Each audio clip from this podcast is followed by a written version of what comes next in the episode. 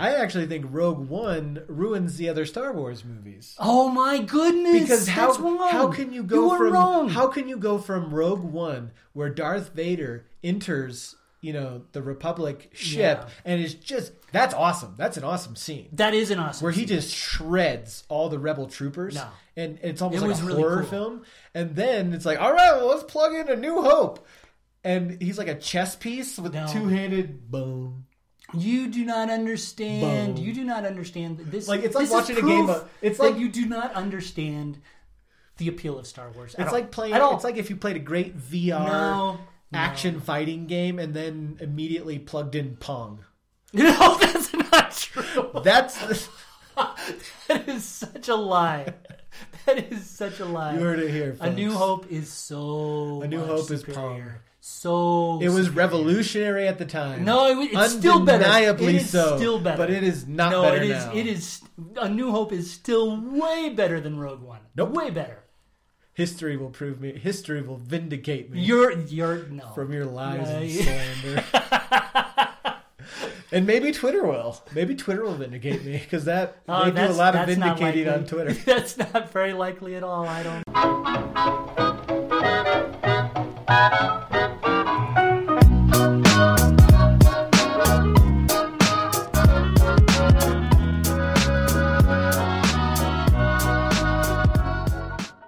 What is up, my nerds? Welcome inside pop culture with fanboy and know it all. I'm Jake. I'm Paul. Welcome back inside our crazy brains. Crazy. Paul, a little bit of trivia, is recording today with his microphone on top of my Doritos Awesome Mix Volume 2 box. It's an awesome box. It is, courtesy of one Caleb Zier, friend of the show. He actually bought that for me, uh, fa- tracked it down on eBay. You are kidding me. Somebody actually bought you something. That's really nice. Yeah, he knew I. It was the Doritos bag that had. You can plug your headphones into it and listen to the entire Guardians of the Galaxy Volume 2 soundtrack on it. Into the Doritos bag. Into the Doritos bag. Yeah, I've got it right there. Have you, have you not seen oh this? my goodness. No, I haven't. So I'm showing Paul. I've posted pictures of it on Twitter before, but Oh, look at this. This is so cool. yeah, it looks like it's a cassette deck, right? Yeah, yeah, yeah. And it's got the play, stop, skip track, all of that. You plug your headphones into it, and you can listen to the entire soundtrack. I am officially envious. I have never been envious of you before, Jake. But that is really cool. That's really neat. I noticed you have another bag of Doritos unopened. Is that also? I mean, Um, those are from Switzerland. Switzerland. Shout out to my Swiss- brother Jess. Swiss Doritos. He and his wi- my wife's my wife's brother is from Switzerland. They live there. They were coming to visit. They asked, "Is it, does anybody want anything?" And I said, "Do you guys have any weird Dorito flavors?" And he's like, uh, "I don't know. I don't think so. They're kind of all normal." But then he shows up and he's got this bag. It looks like a a Cool Ranch Cool Doritos, Ranch yeah. bag. But Yeah. did you see the the name? What No. it's actually called? no. Cool American. Oh, you are Yeah. kidding me. Paul's blind, but the, oh yeah, it's the bag fell over. But Cool American. They're called Cool American Doritos. So, do you ever get tempted, like during long podcasts, and all of our podcasts are pretty long? do you ever get tempted to, to open this up and eat it? I have not been, no. Neither of them. I feel pretty good about leaving them closed. and, So, would you get really mad if I open it up? um, and start I'd find a way to forgive you. You have forgiven I'm me sure- a lot. I'm sure the last couple of weeks. I'm sure your three troll fans would be very happy if you did that right now. Rip. Crunch, crunch, crunch, crunch. I would turn it into like my. You see my Doritos bag there. Oh, I found yeah. a guy. I met a guy. What is it with you and Doritos? I love Doritos. You don't This know this is- about me? No. Ever since I was a child, as far back as I can remember, I remember the first time I had Cool Ranch Doritos as a four-year-old, and it blew my mind.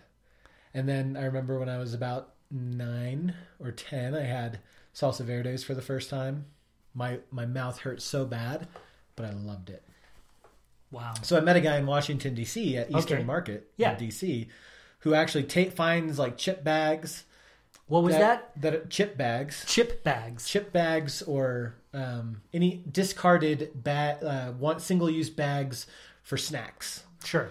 that people have just littered on the sidewalk. He takes them home, he washes them multiple times, and then he laminates them like with vinyl and puts zippers and stuff on them and turns them into fanny packs, into uh, you know little bags for your phone, for your tablet, all sorts of Wow. fun different little things. Wow. That is actually pretty impressive. And I, And those Dorito bags, they're, I mean, they're pretty sturdy. They would hold up for a yeah, while. especially because you know he he he coats them with a special vinyl, like it makes them waterproof and stuff like that. So You know, it feels like we should get a Dorito sponsorship now. we really should. I've been I I literally have that on my Twitter pr- uh, profile, aspiring Doritos influencer.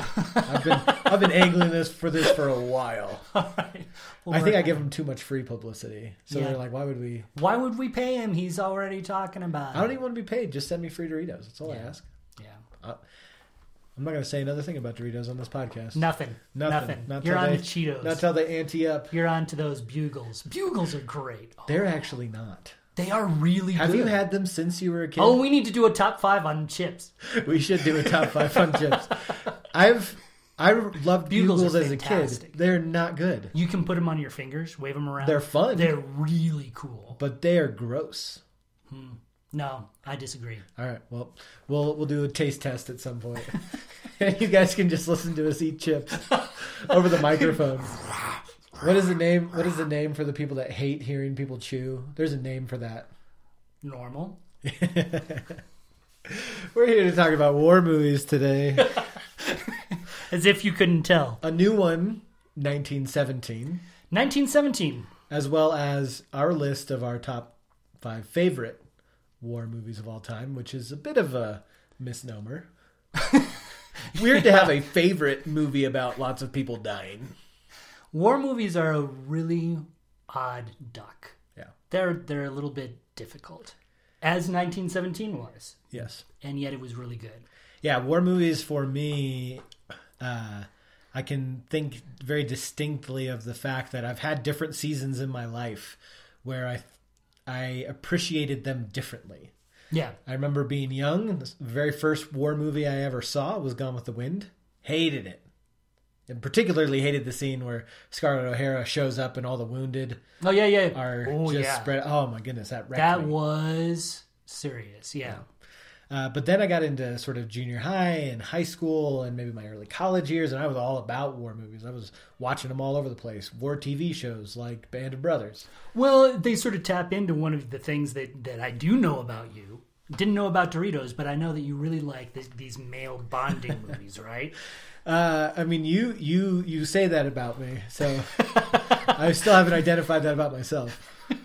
Yeah. Well, we'll just look at your top fives, and we'll you can tell us. We'll see what you think. Um, but not so much since then. Maybe over the last decade, I have watched far fewer war movies and have a much harder time watching them. They bother me in a different way than they used to. Uh, so that that made this project of ranking favorite war movies an interesting one for me. Yeah, I I will be very interested to hear your list. Actually, I think it'll be. This may be one of the more educational top fives that we do. You'll get to learn more about me than you ever wanted to. Yeah, I know that's kind I of the story of the show. Too much about you already. But uh, and then of course we'll wrap up the show the way we love to wrap up every single show with the most least important thing. But now it's time for 1917.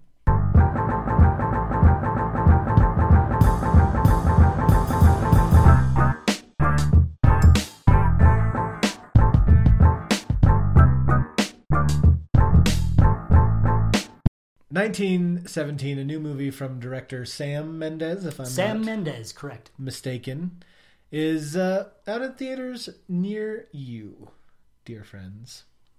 It wasn't for a while. It was released in select theaters for Oscar reasons Exactly. in 2019, but didn't get a wide release until now in January of if you were 2020. in, in New York or LA, you could watch it. If not, you've had to wait until just right about now. Right. Or you had to have a screener like Paul and I. Like, yeah. Yeah. Because we're cool. We are cool. Uh, please sing for cool. this this uh, discussion of 1917 will include spoilers. Uh, I know that can seem ironic, or that's not the right word. That can seem odd for war movies because we typically know. We typically know Who who, won. won. Yeah. But you know, there's a lot of stories from these wars, and we don't know the end of those. So some of the end and middle and beginning of these the story portrayed in 1917 will be spoiled in this podcast. So if you care about that, skip on ahead to our list of top five favorite war movies. Insert Doritos commercial here. yes, that's right. No, I'm not saying their name one more time. Oh, yeah, this that's right. Not till I All get right. my free Dorito. Uh... All right, 1917. Um, Paul, you want to set the table for us here? I will set the table. Yes, 1917. It was a big year for war. Argu- was- arguably one of the Yeah. biggest to date. yeah, it was a world war. It was called the Greatest War for a while. Terrible name. It was a really terrible name because it was a horrible war. It was a really terrible war. They had The nine. no bad, very terrible, most worst war. Day. It was one of the things about World War One is that it completely upended what we thought. I mean, war has always been really terrible, but World War One took it to another level in every which way. It was just horrendous. Whenever I think about just sort of what hell might look like, I think about World War One in a way because it's just that bad. Nine million people died. Um, I think tw- in in battle, I think that twice as many civilians died during the ba- during the war. Um, a lot of the nine million casualties that that hit were actually from disease and from um, bad operations and that sort of thing because they really didn't know how to you know, cleanse anything. They didn't think that, that sanitary conditions were a big deal at the time. Um, so you have this We really invented new forms of warfare with chemicals. and- chemical, biological warfare. All of a sudden, you you move away from uh, one of the movies that didn't make my top t- five list was War Horse, where you actually see the the movement away from this sort of gallant, chivalric style of warfare to this horrific, machine driven uh, slog that just is it it completely dehumanizes every aspect of of everything it seems like. So that's sort of the backdrop for this story that is surprisingly tightly told. You have two soldiers who are given a mission to cross nine miles worth of no man's land essentially trying to get to from an old line to a new line where there's about to be some some british soldiers attacking a german fortification essentially the the big german line there. Um, the British soldiers who are up on the front, they think it's going to be an easy thing because the Germans are retreating. They think they've got them on the ropes. They don't know that the Germans retreated to this brutal network of defenses that is just going to tear them apart. Suck them in. Exactly. So you have these two soldiers who are on a mission to tell them to not do the attack. And probably the big thing, the, the reason why they picked these two soldiers is because one of them has a brother who's about to attack with that big body of, of British soldiers. So, so that's really the setup. It's a very simple story uh, about these two soldiers going to do this very, very dangerous mission in some of the worst imaginable conditions that you can you can think of. Yeah. And I have to say, I appreciate that about this story. It does not, except in little asides, the movie itself is not so much concerned with the rightness or wrongness of any one side of the war, any actors in the war, any characters in the broader political statement, or even making political statements about now using that. This the movie itself, and I thought this was really summed up by the thank you at, as, after the movie ended, where Sam Mendes thanks his own grandfather Sure. for the stories that yeah, he told. yeah, Um, this felt like a story Mm-hmm. that your grandfather told you about a friend or um, you know a fallen comrade from the war. I remember hearing the stories from my own grandfather about World War II, um, and so this to me one thing I really appreciated was sort of the quietness hmm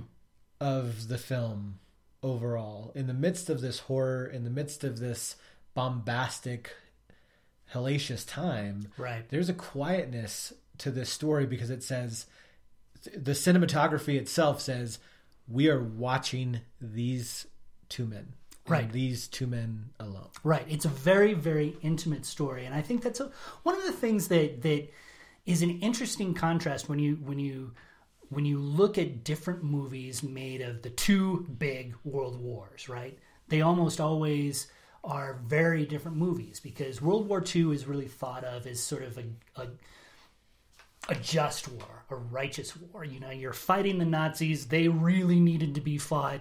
You have a lot. World War II stories tend to have a lot of heroism, a lot of of. Uh, it's still terrible, but you still have those elements that we are fighting for something. And Dunkirk was a lot like that. You have you have these three storylines essentially that cut across each other, and you see the heroism, the the the gallantry within this horrible, horrible time. Um, it doesn't minimize the horror by any means, but you see, you see that this is something worth fighting for. World War One movies.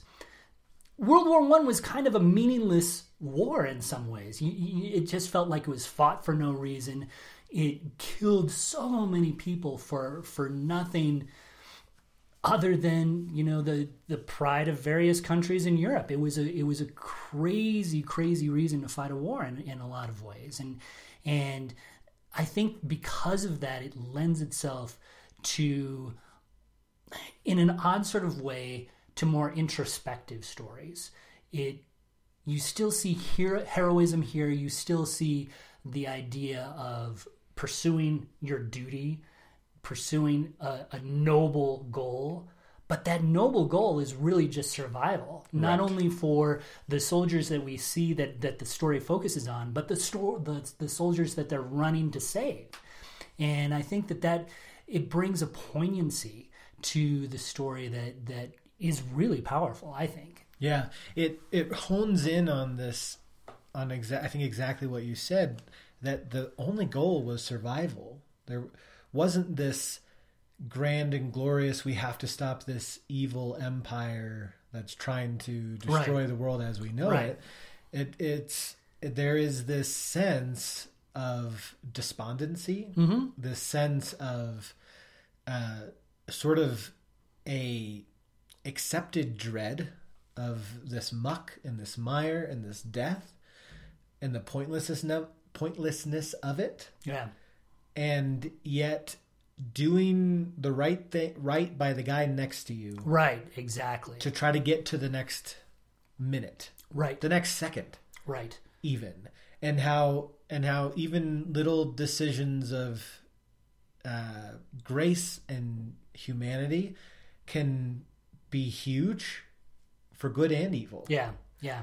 And that and that really struck me yeah. In this film. I, I think you're absolutely right, and, and and and again, I go back to, to what I said earlier, where where in some ways World War One was probably the most inhumane war that that I've ever read about, and yet within this movie, you see those moments of beautiful humanity.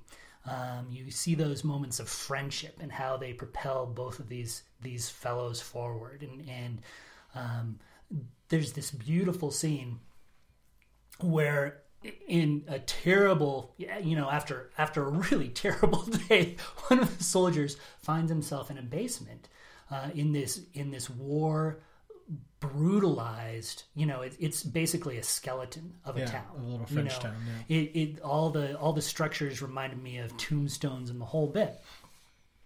He's in essentially this basement and he runs across this this woman with a little baby and the tenderness that we see between among all three of them reminds us that that even in those in these really inhumane times you can still find humanity. And it's that humanity that actually winds up i think saving and redeeming you know the people involved. Yeah. And i have to say um but with it doesn't that said it doesn't shy away from no. how the human evil involved and that desire for self-preservation even causes uh, acts of humanity to be punished. Right. Whereas and so this is oh yeah. where your yeah. spoiler warning is you know uh, i kept thinking this in the scene that you mentioned with the french woman that he encounters. Right. Um, who's who's obviously hiding and afraid of the soldiers. Um, you know, it, it made me think. Oh my goodness, is she going to be a honeypot before you see the baby? Right, right, right. She's going to be a honeypot meant to capture him if he shows her any kindness? Because if you see him start to show kindness, because not just a few hours earlier, he lost his compatriot right. when trying to show some humanity to a German sh- soldier who Right. was wounded. Right. And his friend wound up being thanked with a knife in the gut and and dying and the in a friend who horrible, dies sad way. in a horrible, sad way. It was really terrible, and it, and it was so poignant. I think the idea that at the conclusion, the thing that the the solace that he had was essentially that that his friend didn't die alone. You know, Yeah. and that's that's a it's both you know there's a there's a certain beauty but there's it, the the beauty is sad is sown with a great deal of sadness you know? There's because you know that he suffered. You know that he died way too young and the, the idea that he didn't die alone that was the only solace that they could find. Um, the the thing that strikes me about that particular scene is that the movie's what a quarter a third over by that point in time? Yeah, the guy who dies is the guy whose brother was on the front line. Right. There's no reason for his compatriot necessarily. he has no personal connection. He has no personal connection. He knows that that he's got what six, seven miles to go through through this nightmarish world, and yet because of his friend and because of because he feels so strongly that it's the right thing to do, he goes ahead and does it. Yeah, and and he had twice previously not, made it very clear He didn't want to be he there, didn't want to be there. and I wouldn't have either. Absolutely not. Um, and there's a there's there's a scene before his friend dies after he has his own near death experience where he says, "Why'd you pick me?"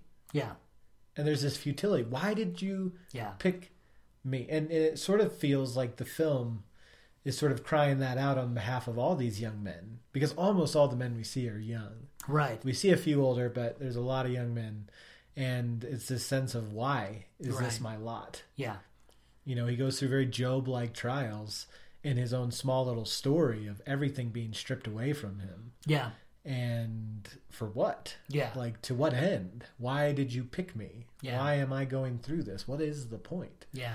Um, and yeah, it's very quietly done. And that I, I really appreciated sort of the understated approach to this film. Yeah. The two words that kept ringing in my mind after as I was leaving the theater were just quiet, quietly devastating. Yeah, and even the movie isn't really that quiet. I mean, there's a lot of action, there's a lot of explosions, there's a lot of terrible things that you see, but I understand exactly what you're saying. Because the camera focuses so tightly on these two people, it just lends itself to a much more cocoon structure in a sense. You know, you have this this cocoon of humanity and and you're running alongside these these people in, in unimaginable conditions. Unlike most most other war movies that are sprawling and epic and, and huge, this one feels small.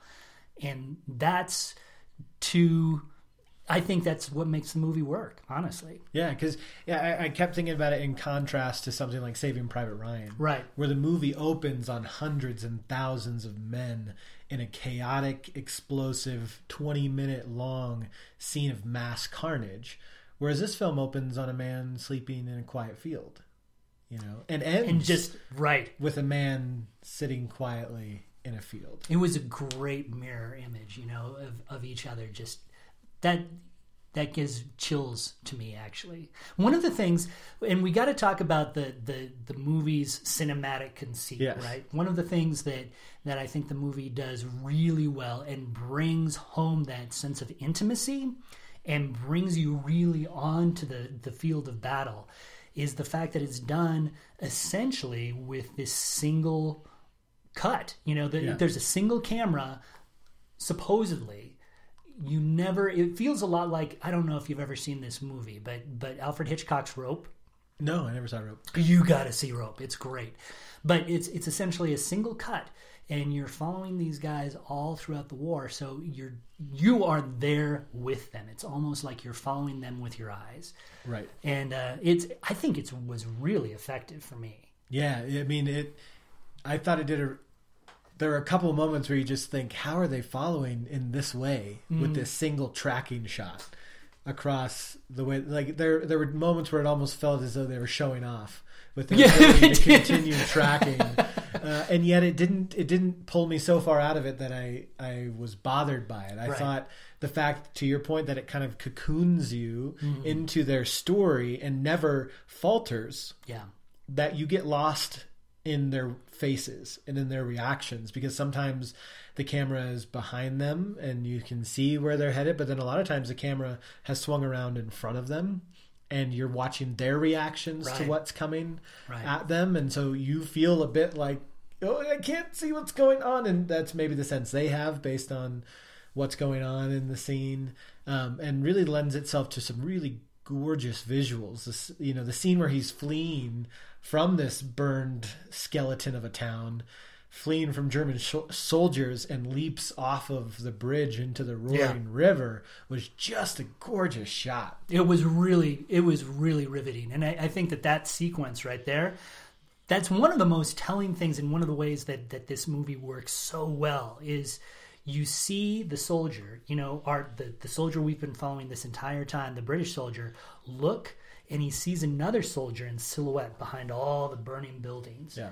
And you can see you can feel the confusion that both of them are feeling. Is this an enemy? Is this a friend? Yeah. And all of a sudden, the German soldier realizes enemy and starts firing at the at the guy, and it it it brings to you know I've never been in a battle situation. Obviously, it brings to to life the idea of how confusing, how chaotic that that situation would be, and and right how weird it would be to try to navigate a situation like that.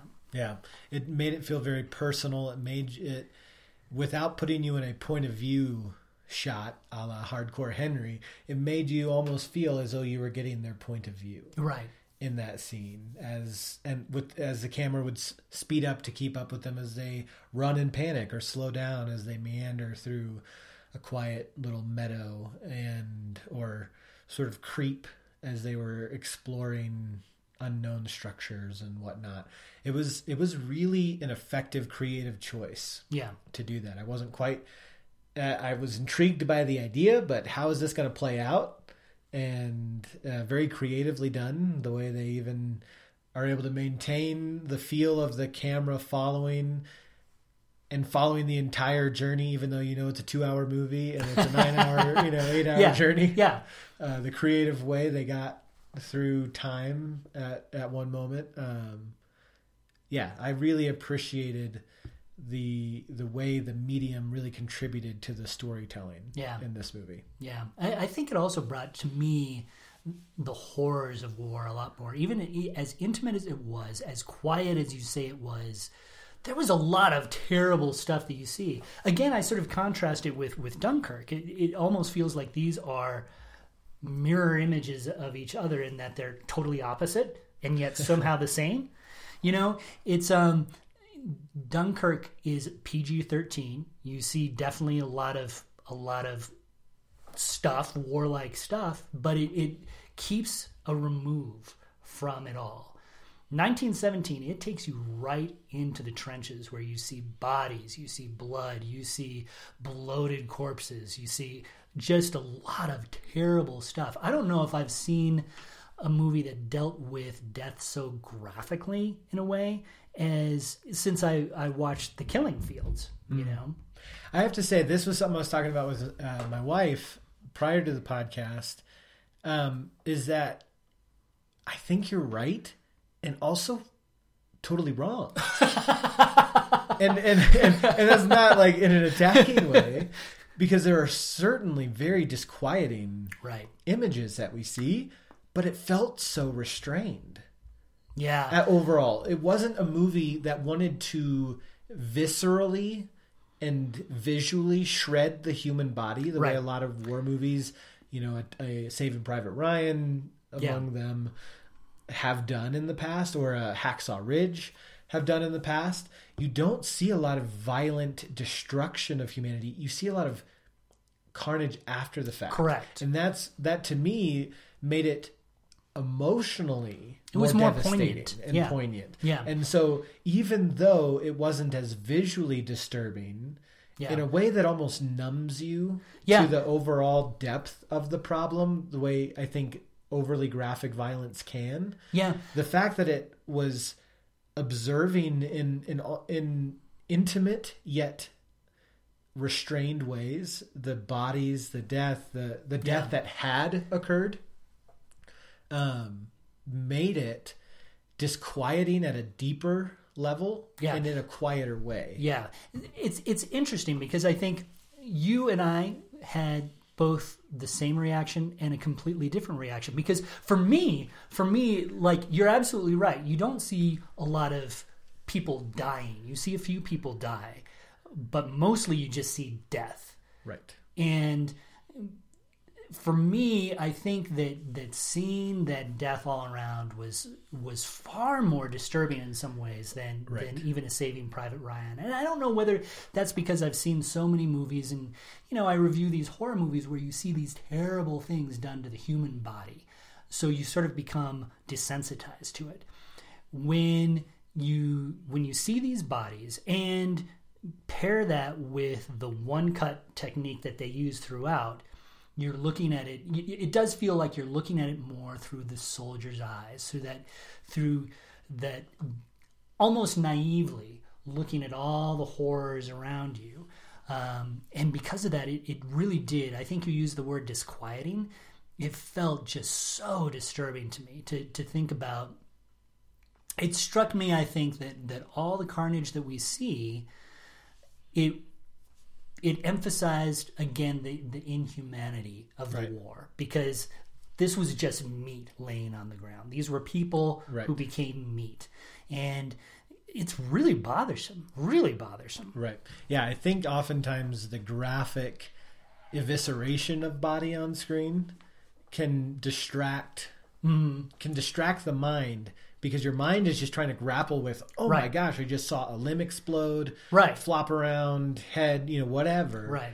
That you you it it it distracts you from the deeper Yeah. point of a soul, Yeah. you know, perishing Yeah. and and and so this where most of the observation of death happened in quiet moments it wasn't most of the observation of death was not with bombs exploding or guns firing but was the aftermath as Yeah. we talked about and that i felt allowed you to to soak in that disturbing removal of soul Yeah. because yeah. there should be life, there should be sound, there should be uh, humanity in the eyes and limbs of these Right. bodies, and yet there's not. Right, right. You have this sense of here is something that was something. Right. And and you just have it in past tense and, and I think that, that again they do it in a way to emphasize the horror and the hopelessness and, and just sort of the meaninglessness of the whole conflict. And thus it emphasizes the the quiet heroism and the call to duty that you see in these in these soldiers. Yeah. Um. So my final thought was, in terms of the storytelling choices, I liked and really appreciated and saw the purpose of almost all of them. The one that sort of surprised me that they didn't do anything with it um, was it seemed like and, and, and it kind of it ties into the graphicness because I thought this was probably the most graphic scene in the movie was right after the soldier one of the soldiers got the barbed wire stuck into his palm Oh, you know? yeah. And you're like, oh, that's painful. That stinks. And then he he hasn't bandaged it yet, and then they they fall down into this little sloggy, muddy pit. Yep. Yep. And he realizes he's jumped over the ledge. He lands down. He's next to a dead body that's got an open, gaping wound in it, and he tries to shy away from it. But then the other guy comes in over the top and knocks him into it, and his hand Six inches into the corpse. into the corpse. And I was like, oh, he's going to get infected. He's going to be, you know, this is going to be something we deal with. They obviously didn't have time to do that with the conceit of the movie, happen, all, everything happening in eight or nine hours. Um, but I thought that that would be addressed a little bit more, but they just sort of because it seems so purposeful, right? Yeah. The the barbed wire sticking in his hand, him removing it, and then just a minute later getting it stuck inside of a rotting corpse. Oh. I thought this is gonna come back to get him. Well, I, I honestly Maybe I thought about still- it the yeah. entire movie. I really did. I thought, oh man, that ugh, but ugh. Maybe it was ultimately just more of a metaphor of how they themselves were sort of plunging into death, yeah. Well, and I into Gehenna, as quoted by Colin Firth. Yeah, exactly, exactly. Yeah, and I, I think that that it leaves you with a lingering sense of unease. You know, if you if you know about war, you know about this war, you know about how what a what a tragic uh, toll that disease itself took. You know, it, it, there's this uncertainty that you know he's probably not going to be feeling the effects of the of the corpse meat for another eight or nine hours. Of course, I've never I've never really touched corpse meat, so I don't know. I don't know How how, long would- fast would- that yeah. would travel and he'd start to feel the effects, but they don't they don't give any nod to it by the end. Nope. But They- I was left the wondering, movie forgets about die? it, but I didn't. I didn't forget about it. Like, he's probably going to die. that was 1917. Uh, I'm assuming you've seen it. We'd love to hear your thoughts on it. How Since it you rates cruised through all the spoilers, as a war movie, uh, or just the filmmaking of it in general. Of course, you can always catch up with us on Twitter. I'm at Jake underscore Roberson. I'm at AC Paul. But now it's time for Rank Geeks.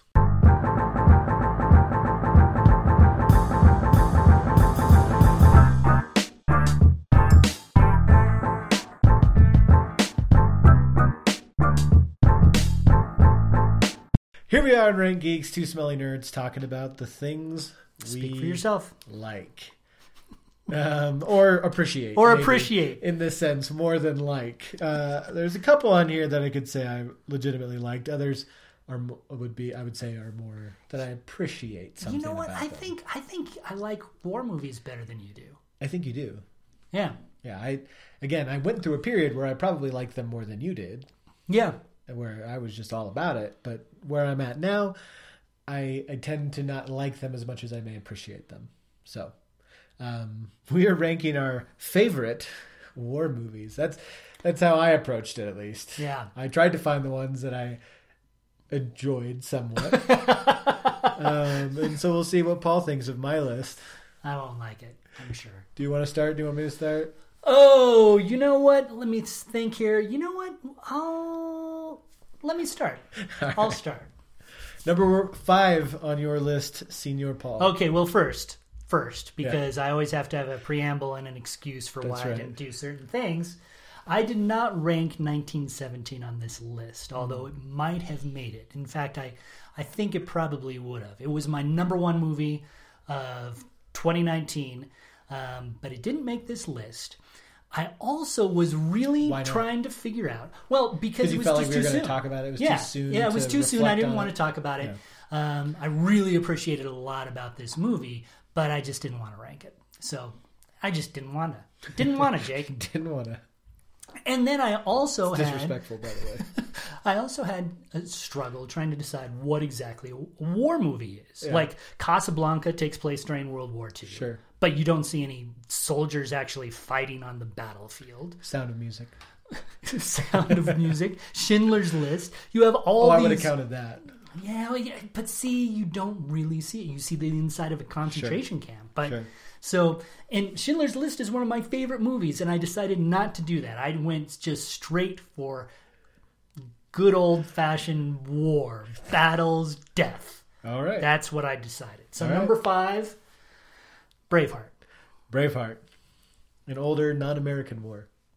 an older non-American war, and I almost forgot about it for that reason, actually. Right. So, but it, it Like, oh, takes oh yeah, place that's a, that's a war. Scottish, British, British war. exactly. There's warlords exactly. in there. Braveheart has long been actually one of my favorite movies. I dig that movie for some reason. I think, and I think it's for one speech that I've repeated how many times on this podcast. I'm not even going to say it again. counting. I'm not even going to say it again. But First but the idea, movie I ever saw. yeah, it was not my first R-rated movie, but but yeah, it, it it talks a lot about just just fighting for something that you believe in, the ability to believe in something that seems a little bit hopeless. It has Um, Mel Gibson before Scandal sort of took him down. It has people with swords. It has people with horses. It's it's kind of cool. I really with like it. Great accents, People except with for great accents. Still, still has my favorite, one of my favorite, if not my all-time favorite F word. when the Irish guy says it, Oh yeah, yeah, the Irish guy. like you can almost say it on air because it it's you, you can barely understand it, but Uh, we'll so we'll skip that because we want a Dorito sponsorship. that's right. All right, number five. Did you have anything more? no, I that right. was it. I, I could quote all day from from Braveheart. freedom. Freedom. Number five on my list is from 1987. 1987. Yeah, that's right. An oldie. Uh, it's directed by Stanley Kubrick. I'd like to lead Paul along to these. Gotcha. This um, this was, I think, outside of Braveheart, which was the first R-rated movie I saw. This was one of the first R-rated war movies outside of Braveheart that I ever watched. Um, but I was introduced to it. Did I say the title yet? No, I didn't. No, you didn't. I was introduced to it because one of is, my friends, as a freshman in high school, had a speech from this movie as an audio file on his fancy new iPod, and we would listen to it like on the way to basketball games, and it makes no sense because it is really not motivational. But I think we just thought it was funny. And if you're if you like Paul have not, if you unlike Paul have not gathered what movie I'm talking about, it's Full Metal Jacket. Um, Full Metal Jacket was one for me where this was right on the cusp as I was really coming into appreciating war movies. Um, but I think maybe it helped put a, a cynical edge on my appreciation of those war movies because it's a very cynical movie and it's very It's a dark. very cynical movie. And um, still, I think about the way the movie ends.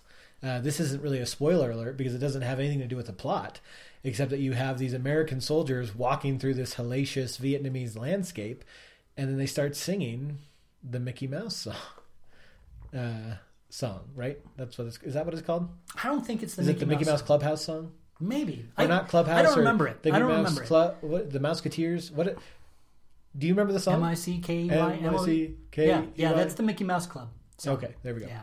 um, and and just the melancholy, the, the the destruction of innocence in these men for again another seemingly pointless war. It was one that maybe there was a purpose for the Vietnamese, but I think largely the American imagination struggled with why to Yeah. be involved in this war. And so just observing these young men thrown in as the world is vastly different and more information, more cynicism. There's not this, to your point from earlier, there's not this Right. black and white heroism. Yeah. And um, we see the destruction even our, you know, the your own team can reap Right. on you. So Yeah. No. Full Metal it- Jacket was number five. Yeah, it, and I'll be honest, I really hated that movie. I really hated that movie. I think in part because it did feel so cynical. You know, the other big Vietnam Vietnamese Vietnam War movie that came around that time was Platoon, mm-hmm. Oliver Stone's Platoon, and that almost made my list. It was also cynical, but I think that there was just sort of this this sadness that went along with it. I think that the it was more emotionally powerful for me. Stanley Kubrick, for whatever reason, he is a chilly director, and, Really is. and I could not.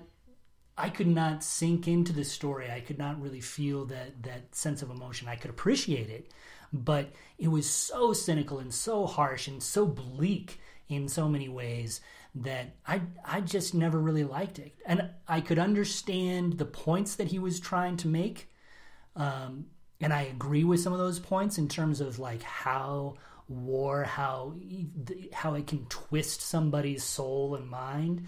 Um, but man, it was a hard slog for me to get through. Yeah, and this is a funny one for us to flip on because typically you have more appreciation for Kubrick than I do. Yeah, yeah, two thousand one. Space Odyssey. But uh, you know, I think that that was meant to be chilly. I think, and and for me, I don't know, and maybe this gets to how we're very different when we when we observe these things. I think that that for me, emotion is a big thing going Right. into these war movies, and so if you if you keep that emotion at arm's distance, I'm not going to resonate with it as much. Right, and that's that's really the point of Full Metal Jacket. Exactly. I think Kubrick wanted you to feel dehumanized, uh, and, and or in your connection, Right. lack of connection right, to the characters, right. um, by giving you one to root for in a sad way, and then Yeah, completely devastating him Yeah. emotionally and physically, and still remaining at an arm's length as a movie director. So yeah. To me, it almost felt like a Saw movie. You know, Hmm. where where you just feel that that horrific callousness toward everything that you see in a way. So, number four for you, Paul. ironically enough, I have number four, another war movie with a catchy little ditty. with a catchy little ditty. oh yeah, Snow White and the Seven Dwarfs. Wrong. Not really a war movie. Not really a war. A War of Vanity, perhaps. Bridge over the River Kwai. Have Bridge you over the. I have seen Bridge over the River Kwai. Yeah, it, uh, for me, I really dig this movie. I think it's Alec Guinness in one of his very best roles. It's old. It's crotchety. It's creaky. just Really like me. long. it's dry. But I think Makes you parched. yeah, it, it has a different vibe than than almost any other horror movie that, or war movie that I really considered. Yeah, it does. Um, and it sort of goes in two stages, right? You have you have the British soldiers being marched into this into this uh, prisoner of war camp, being ordered to to build this bridge, and you have sort of the heroism of the Alec character as he stands up to the the Japanese power structure there. And then all of a sudden he gets on board and builds the bridge and he wants those British soldiers to build it the very best they can. And he realizes, wait, I really want to save this bridge, but the people who I've been fighting for all this time, they want to blow it up. And I, I really love that moral dilemma that he has in the end. I think it's just great. Uh, this one was one that uh, I did see and I did appreciate. I, I I wouldn't again say that I enjoyed it, but not like, but more on just the sort of from a movie making perspective. It ended up being a little bit too long and dry for my taste. Uh, without, you know, it's very British. It's very British. And, And it the is funny long. thing is that it wasn't even appreciated by the Brits. It was very controversial Yeah. when it came out, and particularly his motivation or the twisting of it. Yeah, no, and I, I think that, that that's one of the things that I love about it is that if you, it lends itself to repeated viewings. Because because I think that it really is in, in much more it's much more of a psychological drama than a than a war drama in a certain way. How people react to certain things. Not just war but their own creations. How they react to you know Yeah, it's personal pride, exactly. communal connection. Number four for me, from 2016, directed by somebody you probably never heard of, named Gareth Edwards. good old Gareth Uh, it is Rogue One, a Star Wars story. I was wondering how long it was going to be before we slipped into this Paul world. was hopeful when I came out with Full Metal Jacket out of the gate, but then we never specified fictional versus real. Oh my goodness. But Rogue One, for my money, is a very effective war film um, that just happens to be set in the Star Wars universe. But you have your rebels and your empire, and they are at war with one another. And here is this mission, this impossible mission being undertaken into enemy territory, this incursion, and it feels like a war movie. So- more almost more than it does a Star Wars film. And I thought and I thought this after I watched it was it didn't only in moments did it feel like a Star Wars film, but overall this felt like a really effective war movie. It felt like a semi-effective war movie. So, so does this mean that Rogue One is your favorite Star Wars movie? Because there's it's war there. in the name. Yeah. It's up there. Hmm. Yeah, it might be I can't go with that. That's just loony. dude. I, I just But can't. why is it not an effective war movie? Oh, it's it's a semi-effective one. Why is it only semi-effective? Well, because I just don't like it as much. you know is what? that is that flavored by your feelings about how it fits into the Star Wars universe or how it feels or doesn't feel like a Star Wars movie more than it is about whether or not No. it's an effective war movie? here here is my take. Even as you were talking about it, I, I was thinking about War Rogue One, sort of trying to, to piece it all together in my brain, remember all of it, and I and my thought was after I had played it through, is you know I wish I liked that movie better Yeah. because I think that when I walked out, I was more impressed than I was. It doesn't stick with you. Like I a lot of the movies that that that for me, a lot of the movies stick with you. Sometimes they haunt you. Sometimes they inspire you. Blah blah blah blah blah. Rogue One felt like a very nice confection Hmm. in the moment, but it didn't really stick with me. Sure, it may not have the true emotional depth of many of other uh, others on this list, um, but if you think about it, Mads Mikkelsen's character, Yeah, no, he engineer, was- he's really sort of like a comp to Alec Guinness's character from the Yeah, of the you could Required, argue where that. he's he's taken in by the enemy and forced to build something against his will. And You could argue he's an amazing engineer. He has to do a good job, or else there could be other repercussions. And yet he finds a way to build in an explosive reaction that ultimately causes the demise of Yeah. said engineered product. Yeah, you know the other thing is I thought thought that it was a little bit too neat. I I agree. Mads Mikkelsen, he's great in everything that he does, and this was one of the rare chances that he had to play a good guy, and I liked that. but there was something about it that just felt a little too neat, especially toward the end. It felt really rushed. It felt like they were pushing mm-hmm. into into Star Wars: New Hope. It felt it it let me down. Hmm. It let me down. It was a fine movie. It was a good movie in some respects, but it could have been so much more.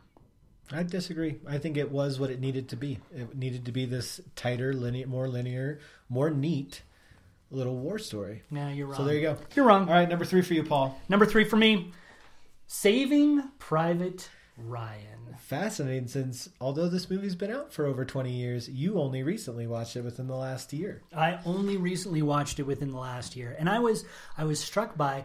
I already mentioned it a little bit earlier. It felt like a, a kind of a 1917 type of a movie in a way, in which you're focused in on this very tight group of guys as they're trying to to do this very well defined mission. Take private or find Private Ryan and get him home to his family, and it brings that sense of humanity to to an otherwise really horrific war movie. And yeah, that first scene is really, really bloody. Again, I, I think that that it emphasized how bad war can be, and yet sort of the the quiet moments of heroism that take place there. You Yeah. know, it's a Steven Spielberg did it right. Yes. I think it might be one of Steven Spielberg's best. Yeah. It's a it's a well-made flick. Uh, we've talked about it at length elsewhere when we did our so go back and listen to that episode. I think the only thing I'll say because this segues into my number 3 on my list is that I although I have not yet seen Dunkirk, I actually have it in the house right now. I will be watching it soon. Um I think to your point about the comps between Saving Private Ryan in 1917, I would, uh, or or between 1917 and Dunkirk, I would say that they're there um, in that they do they're doing the same thing but in a very different way. In that 1917 deals with like connecting to humanity in the midst of a completely meaningless war, whereas Saving Private Ryan sort of deals with we have a very purposeful war with a very important goal and can we be distracted by humanity when we like by one person's life when we have this huge Right, right. multi-million life There's this goal ethical tension there that I really appreciated. yeah and so it's like whereas 1917 was appreciating how that human connection helped you survive in the midst of a meaningless war saving private ryan was at sort of asking that question of how do we maintain those connections in the midst of what is a meaningful Right. war Right. and so they're sort of exploring the same concept from different sides of the ethical fence Yeah, no, I Um, agree. and the segue is that 1917 is number thir- three. Number third. Number is third. number three on my list. Even though I just seen it, I just saw it.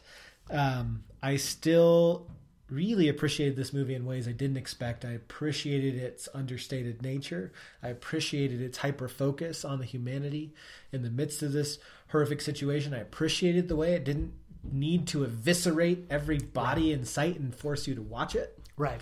And and the way that it just quietly explored the humanity of really one guy. Yeah. Um, Yeah. y- You know, and Yeah, and and I, I think that we've we've already talked at length about yeah, just 1917. rewind but if you want to hear us talk about 1917. but whenever I think about the movie, I always think of that famous Winston Churchill quote, which I used in in my review of the of the movie. You know, when you're going through hell, keep going. And this is an example of a really hellacious environment, and the only thing you can do is keep going. Keep going. and uh, you know just that just that ability. You know the thing about 1917 to me is that it is sort of inspiring to me because i think that sometimes you get even in just our very much our our lives are much better than what they had in 1917 but you can still feel the drain the the tug of just life sometimes. All the stuff that you have to do all the stuff that you have to plow through the idea of watching this guy push through stuff that's a thousand times worse than you're dealing with to overcome such incredible obstacles and keep pushing to keep going that inspires me in my own workaday world some sometimes where you just sort of say listen we're in a tough spot here but you got to keep going Yep. All right, Paul. Number two. oh number 2 see i'm still trying to decide actually Oh, you're still. Yeah, man. out. So uh, you know what? I think I'm just going to move on to this one because it does make a nice little, a l- nice little counterpoint Forgive to my children pounding on the ceiling. Yeah, um, Dunkirk. Dunkirk. Dunkirk. It is in some ways the polar opposite of 1917 in that it still is a fairly intimate story. Um, it takes place in World War II instead of World War One, so you have a lot more heroism. It, as we talked about, it has like three separate timelines. You're talking about, you know, a week, a day, an hour, and it takes place on the ground, on the sea, and in the air. So you see all these different elements sort of strung together in a very Christopher Nolan way uh, that's really tightly stitched together. Um, it's a while 1917 feels intimate and uh, close and quiet in a way where you feel like you you're taking every step. Dunkirk drives. It just goes boom, boom, boom, boom, boom, boom, boom. It is as tightly as constructed of a movie as I've seen in the last what five years, um, and I think it's it's magnified by Hans Zimmer's. When you watch it, you'll hear Hans Zimmer's um, score that just sort of drives the point home. It, you just end up sitting on the edge of your seat during the entire movie, and it's only ninety minutes long. I mean, Who they is tell this this this spectacular war movie that's really taut, tight, ninety minutes. Man, it's really well done. Yeah.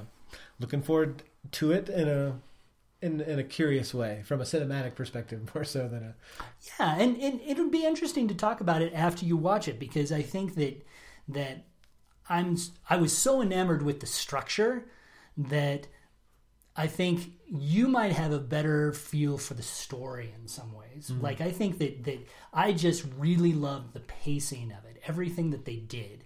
The humanity sort of gets a little bit lost in some ways for me now, two years in the rear view mirror. So I'll be interested to hear what you have to say about it once you watch it. There you go. Number two on my list is interesting and notable for the fact that I have two movies on my list that have the number 17 in them. And that is because number two on my list is from 1953, Paul, directed by Billy Wilder, and it is Stalag 17. Oh, I've never seen it. Never seen it. No. Stalag 17 is one that's. Um, I, I, I wrestled with it because I'm not quite sure how I feel overall about making war uh, funny. Right. But I think what it I think why it still ended up at number two on my list and why I think I'm okay with the concept is it's not making war funny as much as finding levity in the midst of these horrific circumstances as a coping mechanism. Right. I think as much for the audience as for the characters in it because Stalag 17 is a dramedy about World War II in a prison camp. Um, and this guy who just messes with the Germans from inside this prison camp, mm-hmm. Stalag 17, and the relationships between the soldiers as well as their the the prison guards and those that are around. Um, it's a legitimately funny movie. Yeah, uh, but also you know deals with prisoner of war camps, which are not a funny topic. Yeah. And it, it, manages to find some moments of seriousness in it. This is one I have not rewatched in a while, so I would be curious to see how I react to it now versus how I reacted to it when I originally watched it. But boy, I remember laughing quite a bit in this film, but also thinking this is also a, a well-made movie and doesn't just feel it's not it's not slapstick to the point of becoming silly. Right, right, right that we feel that tension sometimes with these with these really well crafted movies that take place and deal with some really horrific things. You know, the two movies that I think of when you talk about Stalag 17, Life is Beautiful. I don't know if you ever saw I that. Did. Yep. That was really controversial at the time because, of course, it deals with a concentration camp, a father and a son in a concentration camp, right. and him and the father making the camp a game.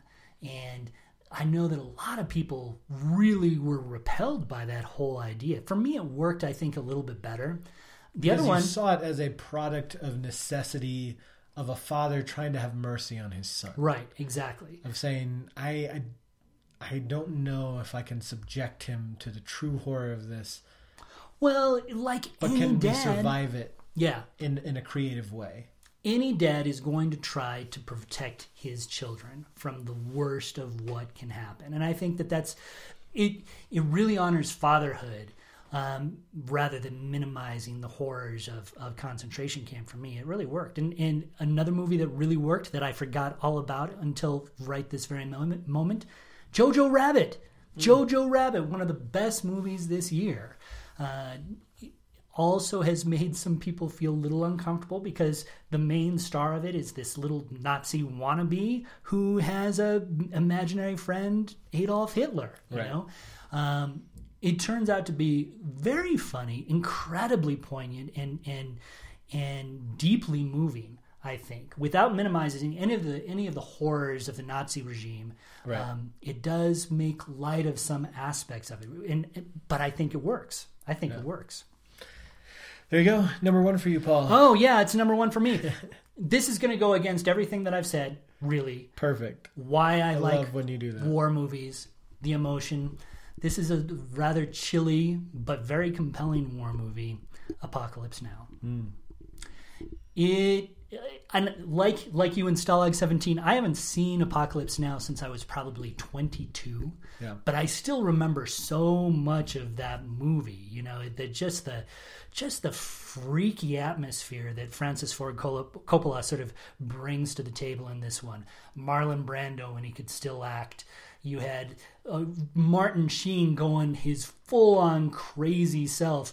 It was a deeply disturbing, deeply affecting uh, masterpiece of a movie, you know, artistically. I think that it, it really worked as far as this visual, impressive piece of cinema, even though it's really bothersome. Yeah, that was one that when I was kind of making my way through different war movies, maybe in my phase of uh, watching more of that content, that I never got to before I sort of moved out of that phase. Yeah, and and now I think about it, and I think I would probably appreciate the, you would the what this movie was doing, but it's not one that I want to watch. Yeah, in my free time. Man, oh man, it is hard to watch. It really is just very creepy. But it talks a little bit all the reasons that I hated Full Metal Jacket. Yeah, they're in Apocalypse Now. Right. You know, just sort of how how this this war and this terribleness that that's in that's endemic to war, really. Um, it can twist the soul and mind and heart of people. and you see that all over the place in this movie, and it's it's very disturbing. And I thought it was pretty great. Yeah. Number one for me from 2003, directed by Peter Jackson. Paul just showed me a piece of paper that he literally wrote on before the show. We had not swapped lists. And he got it. He said, I think I know one of yours. and I said, I bet you don't, but he sure did. Here he is, scribbled on his paper, LOTR, Return of the King. I knew it. I knew it. And especially as soon as I heard Rogue One, I thought, oh, Yeah, I got was this in right. bag. How did you know it before you heard Rogue One? Just because I've talked at length about my love of Star Wars? No, no, no. I, I think that it was because okay. So I Jake is not going to be able to stay in the world of reality during during this this whole exercise. Where is he going to go? And I thought, of course, Lord of the Rings. Lord of the Rings. And it's fitting, too. It, it's, I, um, as you'll hear after you listen to the theme music of this show, as the song ends, you'll hear a little aside Paul and I had. It fits to me a bit with uh, 1917. I saw echoes of Tolkien's experiences that were instilled into Lord of the Rings. I found in 1917, um, but for me, uh, yeah, Lord of the Rings is such a transformative series. The movies came out as I was coming of age, and um, I actually struggled a little bit. I almost put Two Towers in here because Two Towers, I think, has the better war scene. Yes, it does. If we were doing best agree. war scenes, then I go with Two Towers Yeah. and the Battle of Helm's Deep. The Battle of Helm's Deep, it's classic. it's classic and it still holds up. It looks Ooh, great. When so other good. things in Lord of the Rings, like certain scenes, even in Don't Return of be the Kings, saying that. Don't don't hold that. up. No. like Legolas trunk sliding down the big elephant. That doesn't hold up. Well, yeah. But there are Some so many Legolas. epic war moments in Return of the King. Yeah. From Aragorn's speech at the Black Gate to Sam and Frodo's private mission to the mountain and sort of that resolve they have of being co- disconnected from a war but being at the very heart of it. Um, the banding together of disparate allies and tentative allies and just the the big bombastic and even even the fallout See, it's I find it really interesting. Even though I knew you were going to pick it, I find it really interesting knowing your your leanings. This is a pretty rah rah war movie. This Yeah. this in some ways glamorizes war. it certainly it does in a way i think what helps this one for me is the the rich the rich metaphors and similes and thematic elements that Tolkien infused. You know, of course, it's not a straight allegory, mm. but the the he the way he saw and dealt with the horrors of war and the horrors of mankind and evil, the the wrestling between the spiritual realm and the physical realm, and the way he incorporated that into Lord of the Rings, I've always been able to see pers- at a personal level those connections and see it as a very uh, beyond the physical realm Right. take on warfare and good and evil. And so the fact, you know, that it's that it's that that it to me I see the deeper symbolism Right. that Tolkien was weaving into it and and finding that triumph in the human like he found I think this was the way he coped with World War 1 this deep disturbing meaningless evil of war he found that hope of a deeper a greater reality infused into mankind helping one another because of that greater reality and he wrote that out almost like therapy for himself into this and I think it still resonates that's why I think Lord of the Rings still resonates. And that's why the rah rah works for me because I feel it at a personal level, Right. Not a war level. Like, yeah, this means we should go fight and kill people. It's like, no, I can overcome evil through perseverance, Yeah. through hope, through clinging on to you know my fellow man as imperfect and fallible as he is. We can pull each other through. just like 1917 and and you know it, it is interesting because i think one of the fascinating things about about these war movies is that it uh, it forces us to hold a paradox. Many of these movies force you to hold a paradox where you're saying war is stupid, war is silly. Why do we not have a better way to solve our problems than killing each other, right? I mean, I Right. think I think everybody would say this is not a perfect solution for the world's problems. At the same time, you hold in your other hand this sense there are things worth fighting for. There are things worth preserving. There are things that we need to do to to push through you know there are horrors that we need to push through for a greater end.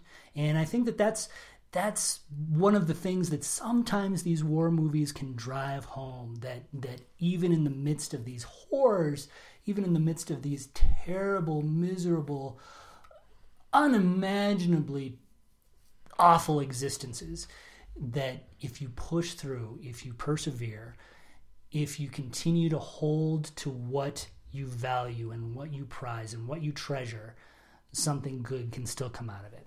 Yeah. So there you have it. Our list of top five favorite war movies. Do you have questions? Do you have concerns with our list? Do you, like me, are you sitting there wondering if I should have bumped out Rogue One and included Mulan instead? Mulan! Because Mulan is oh. also a fantastic war movie. oh my goodness. Hit us up on the Twitter. I'm at Jake underscore Roberson. I'm at AC Paul. Now it's time for the most least important thing.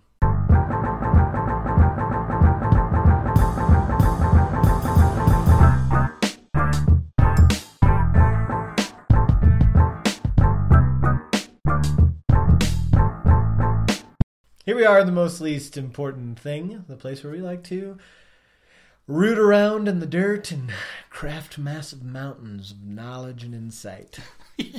Or come what we're up to doing. massive mo- mountains of knowledge and insight with our mag- our telescope reversed so it looks really tiny and we say, "Look, that is chump change." Paul, what do you got for us today? All right. Well, speaking of wars, I am going to talk about one that likely is now in our rear view mirror a war on Jeopardy. A war on Jeopardy.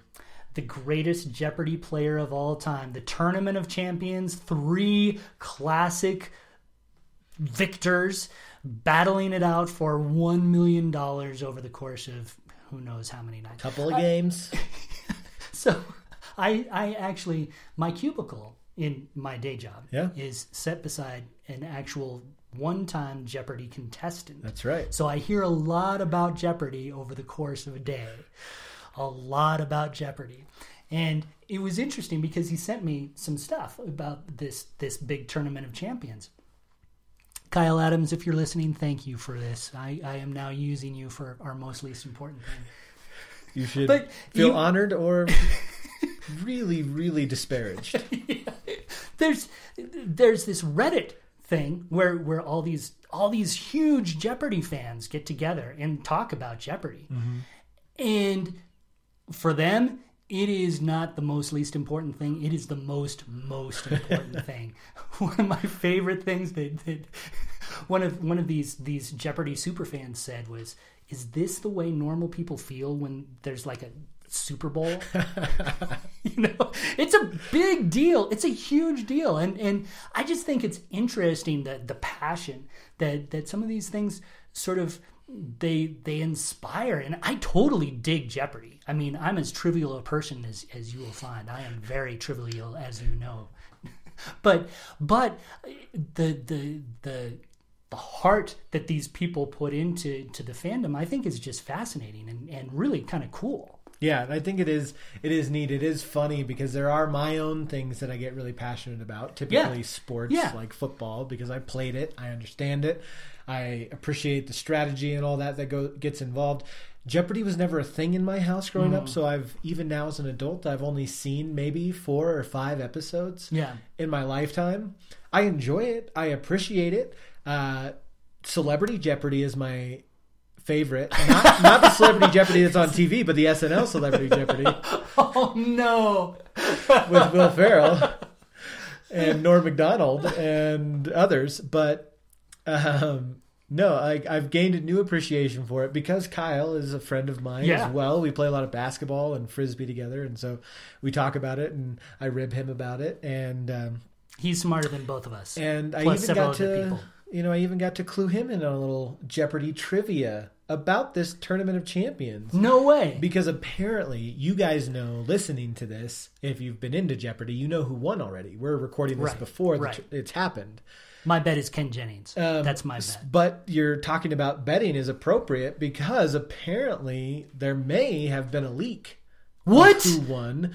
Because all of a sudden, apparently, there's a big over. Some of it happens here in the U.S., but particularly overseas, there's a big gambling scene based around pre-recorded TV, and uh, they're always Hmm, looking. They're always trying to weed out leaks, and Yeah. they've learned to try. You know, have a pretty decent system for identifying when leaks happen. And so, not long, you know, maybe just a week or two before the Tournament of Champions, all of a sudden, these massive bets started pouring in on one of the players. And so they're pretty sure we'll see if it's a false flag Ah, very leak or an actual leak after the fact because most of the reporting is declining to say who those bets were Oh, on gotcha. to maintain you know Gotcha.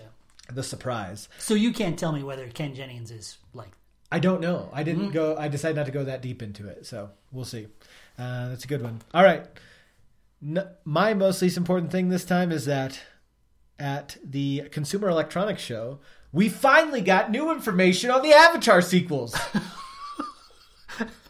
Does anyone really care? you know that actually, over a that's an- decade later that's that would be another movie that could have qualified for your list. Avatar. there, there was the beginning of a war in The beginning of a war. Yeah. Um, I I cannot. It is so funny to me. Avatars, the sequels, they were greenlit immediately after that was such a huge blockbuster success in 2009. Here we are in 2020, and James Cameron just released concept art. At the Consumer Electronics Show. Not just concept art for a movie that is still two years away in late 2021, but they also unveiled a Pandora inspired Mercedes Benz concept car. and I'm just like, focus, man. You got some movies to make. What are you doing with this Mercedes Benz concept car?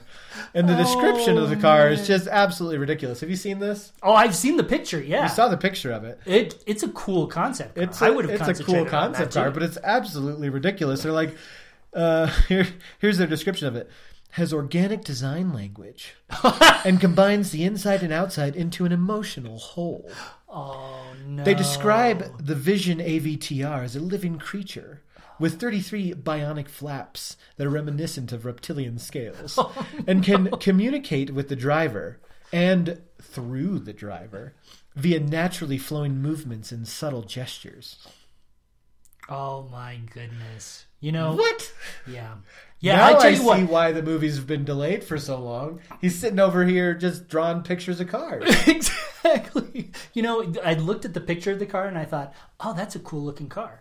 After hearing your description, I don't want my car getting that close to me. No, I like him really touching don't. me and Yeah, no. like wanting me to touch it back. Deep into the innermost thoughts, and yeah, no, no I'm gonna need counseling No. after I ride in that car. therapy. Yeah, for sure, Uh, for sure.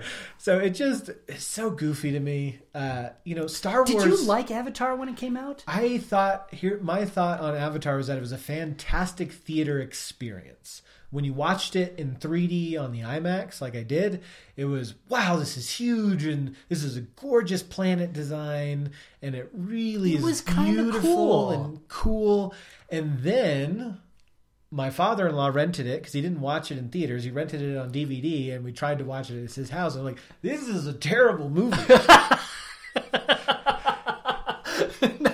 that doesn't help your enthusiasm for the film. That's that's true. Yeah, it, it it is bad acting, not you know, not a good plot, not it's just not a good movie. Yeah. It was a really good 3D IMAX experience, but it's not a good movie. Yeah, you know what I felt like when I when I saw Avatar. I thought it it actually reminds me now in retrospect of Rogue One. that's a that's an irrelevant poll, Paul. So I'm just, I'm just Minus saying. 27 points. I'm just you. saying. I thought it was a really fun movie too. I've watched But- Rogue One. I watched it in theaters. I've watched it since. it holds up in a way that Avatar does not. Uh, well, maybe, maybe I would watch Rogue It One before I would watch Avatar again. That That's is for sure. that that's good at least. Yeah. I actually think Rogue One ruins the other Star Wars movies. Oh my goodness! Because how how can you go You from wrong. how can you go from Rogue One where Darth Vader enters you know the Republic ship Yeah. and it's just that's awesome. That's an awesome scene. That is an awesome. where he scene. just shreds all the rebel troopers. No. And it's almost It like a really horror cool. film. And then it's like, all right, well, let's plug in a new hope. And he's like a chess piece with No. two handed boom. You do not understand. Boom. You do not understand this. Like, it's like watching a game of- it's like- you do not understand the appeal of Star Wars. It's all. like playing. At all. It's like if you played a great VR no, action fighting game and then immediately plugged in Pong. no, that's not true. That's that is such a lie. That is such a lie. you heard it here. a New. Hope is so. A New much Hope is. Pong. So It was superior. revolutionary at the time. No, it, was- it's still better. Undeniably It is so. still better. But it is not no, better it is. now. It is. A New Hope is still way better than Rogue One. Nope. Way better. History will prove me. History will vindicate me. You're. You're no. from your lies and slander. and maybe Twitter will. Maybe Twitter will vindicate me because that Oh, they do a lot of vindicating on. Twitter. that's not very likely at all. I don't think. Uh, you can catch up with us on Twitter and argue to your heart's content, mostly with Paul, but I'm open to it as well.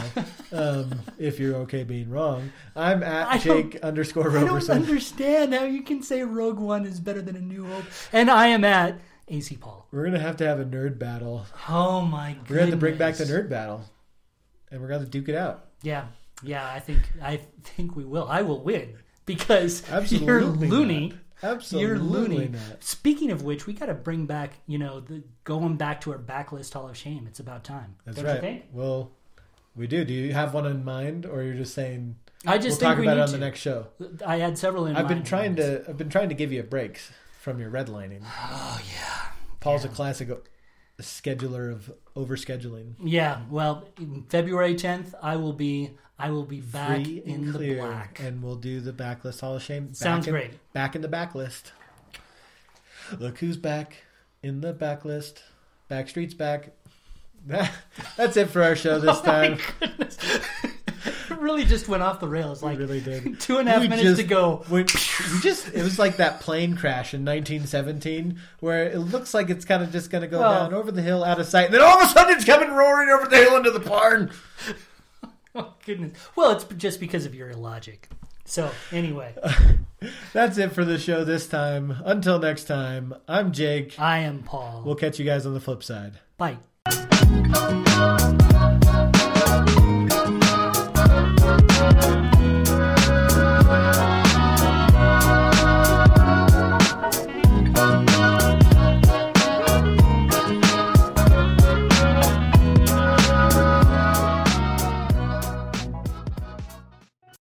We didn't talk about this, but I think we can do this one without spoilers. Yes. Yes, because we know who won. right? Where's a vodcast when you need it?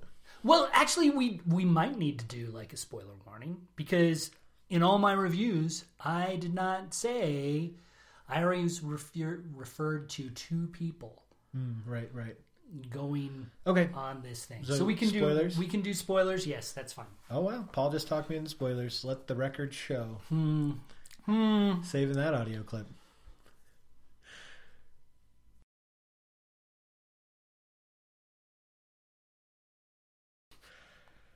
I was I was literally praying at different points in the movie, just quietly in my own head. Really? Just like quiet little one sentence prayers, you know, just Father have mercy, you know, just sort of in your soul Yeah. as you witnessed it. It was a it was a hard movie. It is the thing that I loved about it, and I think I've already mentioned this, but it was really it was a war movie where you can go in. It doesn't feel like a rah rah thing. It doesn't Right. feel like you're carrying the flag. It it treats the war as a horrible, terrible, awful thing that should be avoided.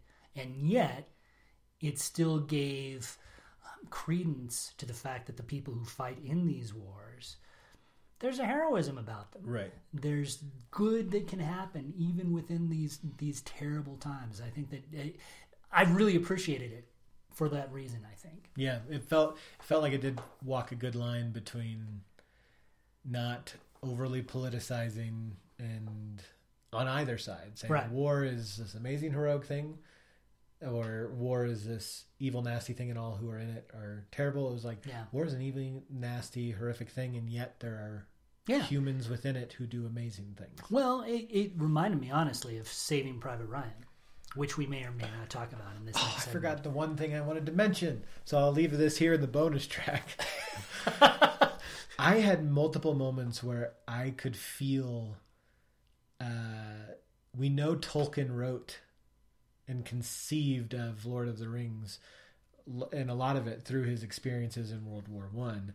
I. felt echoes of that just in some of these gorgeous, like the juxtaposition juxtaposition of the gorgeous, peaceful countryside, and then the raped, pillaged, burned countryside. I was like, this is the Yeah. Shire, and this is Mordor, and this is Sam and Frodo. You know, like, and this is Sam if Frodo died and he had to keep taking the ring to Mordor. Yeah. I was like, dang, There you go. That was nice. yeah. Hmm. That was not lame.